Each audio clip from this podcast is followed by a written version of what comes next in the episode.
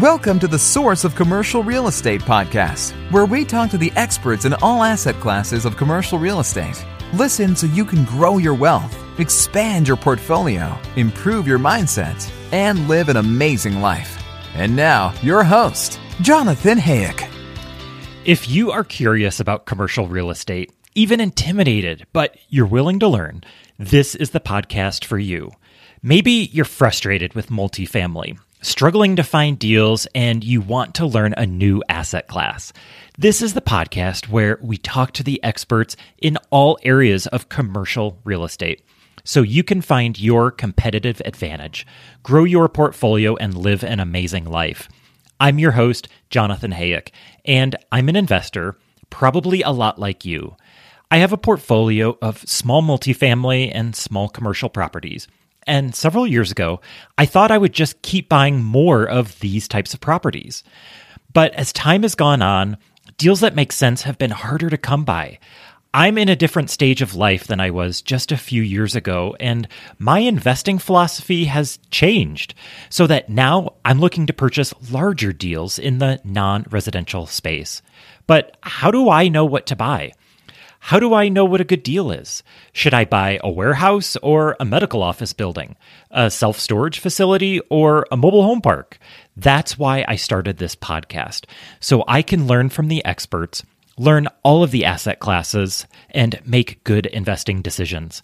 I'm glad you're here listening, and I hope this podcast can help you make good investing decisions too. Welcome to this week's episode of Feedback Friday. This comes out every Friday, and it's where I give you my 3 biggest takeaways from my interview from earlier in the week. I think of it as the Cliff Notes version of the interview. If you haven't heard that episode, you should definitely go back and check it out. In this episode, you'll hear some of my reflections and some background information on the guest's 3 biggest points. My guest this week was Bill Douglas, and we had a wide-ranging conversation. From talking about 2 near-death experiences that Bill went through, to a major medical diagnosis, to how to build a successful business, how to make a first hire, how to get out of your own way, and finally, how to use technology to increase NOI and make your commercial properties attractive to tenants. The first 3 quarters of our conversation was largely focused on mindset and building a business, while the last quarter of the conversation was focused on the technology aspect. I found Bill's take on mindset and building a business to be refreshing. Bill has a really unique perspective on leadership and how to get the most out of his employees. If you have not heard that full interview, go back to earlier this week and download that episode, because I think you'll get a lot out of it. Today, I want to give you my 3 major takeaways from my conversation with Bill. My first major takeaway is that life is worth living. My second takeaway was, are you in the way? And my third takeaway is using technology and other creative ways to increase NOI and making your commercial property attractive to prospective tenants. First, let's talk about Bill's mantra that life is for living, not just for working. And to frequent listeners of this show, it should come as no surprise that this was one of my major takeaways. It is no secret that I really value commercial real estate for this exact reason: to use commercial real estate to help us live amazing lives. One of the reasons that I love real estate, and commercial real estate in particular, is that you, as an owner and investor, can take it in almost any direction you would like to go. So if you would like to build a huge business and you want to work a lot, you want to work 40, 50, 60 or more hours per week, you can do that. If you would rather focus on building an amazing team, you can also do that. If you would like to invest passively and you want to be as hands-off as possible, you can also do that. For me and my purposes in investing, I enjoy being involved, but I don't want to be working 40 or more hours per week. And so I use commercial real estate to live my amazing life. And your amazing life is going to be different than what mine is. Bill talked about, you know, taking off a Tuesday to go skiing in the mountains. He also talked about renting an island and taking family and friends to Belize for a getaway. Those are examples of how Bill uses the entrepreneurship world to live his amazing life, but your amazing life doesn't necessarily have to be what his is or what mine is. You, dear listener, it is your responsibility to identify what would make your life amazing and to use commercial real estate and being an entrepreneur to achieve that. But we also have to keep in mind that it does take work. And in year one of entrepreneurship or real estate investing, you are probably not renting out an island in Belize and taking your friends and family there. It's going to take work and time to get yourself to that point.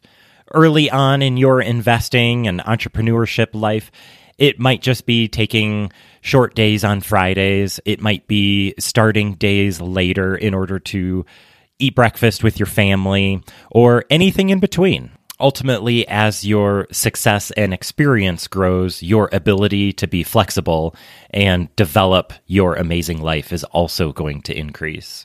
I am a big proponent of embracing the seasonality of life.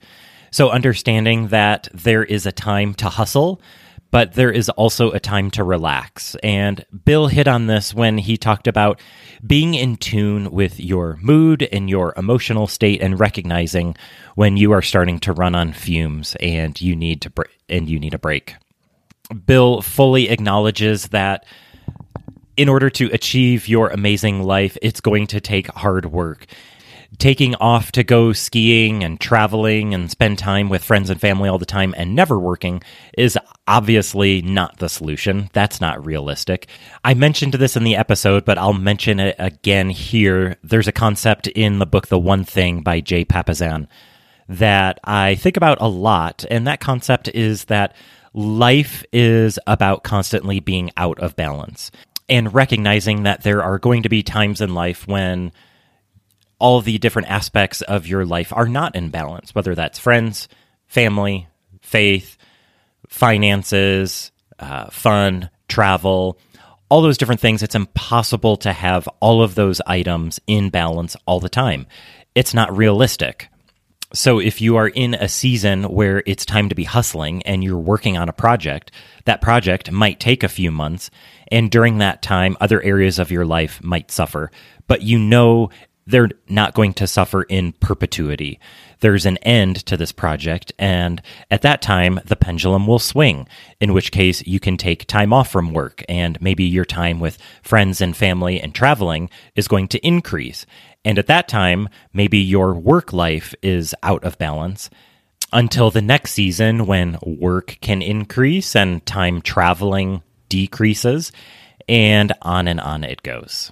My second major takeaway from my conversation with Bill was identifying if I am in the way or if you are in the way of your business's growth. Bill told the great story of, I believe it was his second near-death experience, where he was out of work for several months. And during that time, his business actually grew exponentially more than during the time that he was actively involved in the business. And this was an indicator to him that, one, he had grown a successful business that could operate without him, and two, he had good people hired and doing their jobs well. That was a humbling experience for Bill, and when I think about it for myself, it's a humbling experience for me too when I think about the very real truth that I am not the right person for every job in my businesses. For example, in my businesses, something that I am bad at and I do not enjoy doing is building websites. You can do it through WordPress, and I've built multiple websites, but I hate every minute of it. I'm not particularly good at it, and it just takes such a long time for me to do. I spend hours, days, and weeks struggling through building websites. Part of me thinks that it's a good skill to have to be able to build WordPress websites. And then another part of me just flat out does not want to pay to have it done.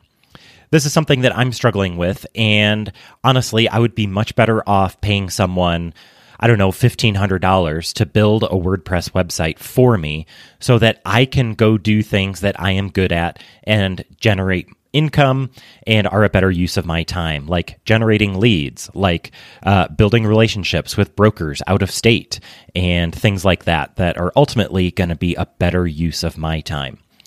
I know there are things in your business that you are struggling with as well, that you are not good at and that take up a bunch of your time and are not a good use of your time. So what are those items and how can you outsource them? How can you get someone who would be a good candidate to take those things off your plate in order to free up your time so that you can be doing things that are a better use of your time? This concept reminds me of two really popular books, the first being Who Not How by Dan Sullivan and Benjamin Hardy. That came out within the last couple years, and it's been really powerful in the real estate world. And reading that book can be a humbling experience because you really do have to recognize that you are not the best person to solve every problem in your business. There is a person out there who can solve your problems, and it is a good fit for them. But me expecting myself to be a master at every part of my business is not fair, and it's simply not realistic. The second book that this discussion brings to mind is The E-Myth and The E-Myth Revisited by Michael Gerber. And the big takeaway from that book is working on your business and not in your business. So setting up systems so that your business can function relatively well and efficiently without you pulling all the levers and directing everybody. But everybody has a job and you have systems set up so that you don't have to be 100% involved in your business 24 hours a day. My third major takeaway from my conversation with Bill Douglas was the idea of using technology and other creative ways to increase NOI in your properties and increase the attractiveness of your properties to potential tenants. We mostly talked about office buildings in our conversation, but it really can apply to a lot of different asset classes. I think this idea that we talked about with using technology in office buildings is really powerful because office buildings are starting to, and really over the next decade, are going to be undergoing a huge change. It really remains to be seen what a typical office building is going to look like in 10 years. But I think we're starting to understand that it's going to look a lot different than an office building looked like 5 or 10 years ago. It remains to be seen exactly how the return to office idea is going to materialize. I think we're all sort of starting to realize that everybody working from home all the time is simply not realistic. There are some jobs that simply have to be done in a collaborative office setting. But at the same time, we're also understanding that everybody going back to the office 5 days a week, 9 hours a day is also probably not going to happen either. And so companies are still going to need their office spaces, but their office spaces are going to need to look different than they have in the last few years. I've had other guests on the show talking about the evolution of the office space, whether it's making nice common community areas with pool tables and foosball tables, outdoor settings where people feel comfortable working outside. And Bill was really talking about the technology aspect.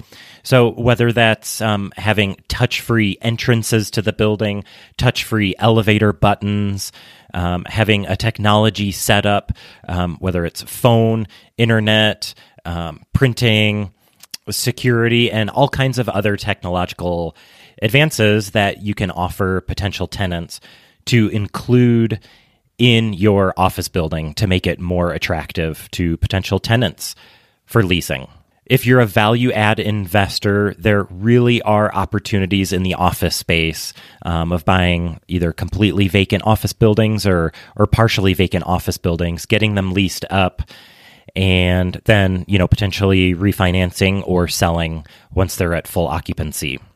Of course, those deals still have to have good fundamentals, good location, good quality tenants, good amenities, all those sorts of things. But yeah, I've said it before, and I'll continue to say it, that moving forward, I think for the wise investor, there will continue to be opportunities in the office space because companies are still going to continue to need offices. They're going to look different than they have in the past, but companies will need to continue to lease office space. So there you have it. Those are my three takeaways from my conversation with Bill Douglas. First, knowing that life is for living. Second, identifying if you are in the way of your business's growth. And third, using technology and other creative ways to increase NOI and make your commercial property more attractive to tenants.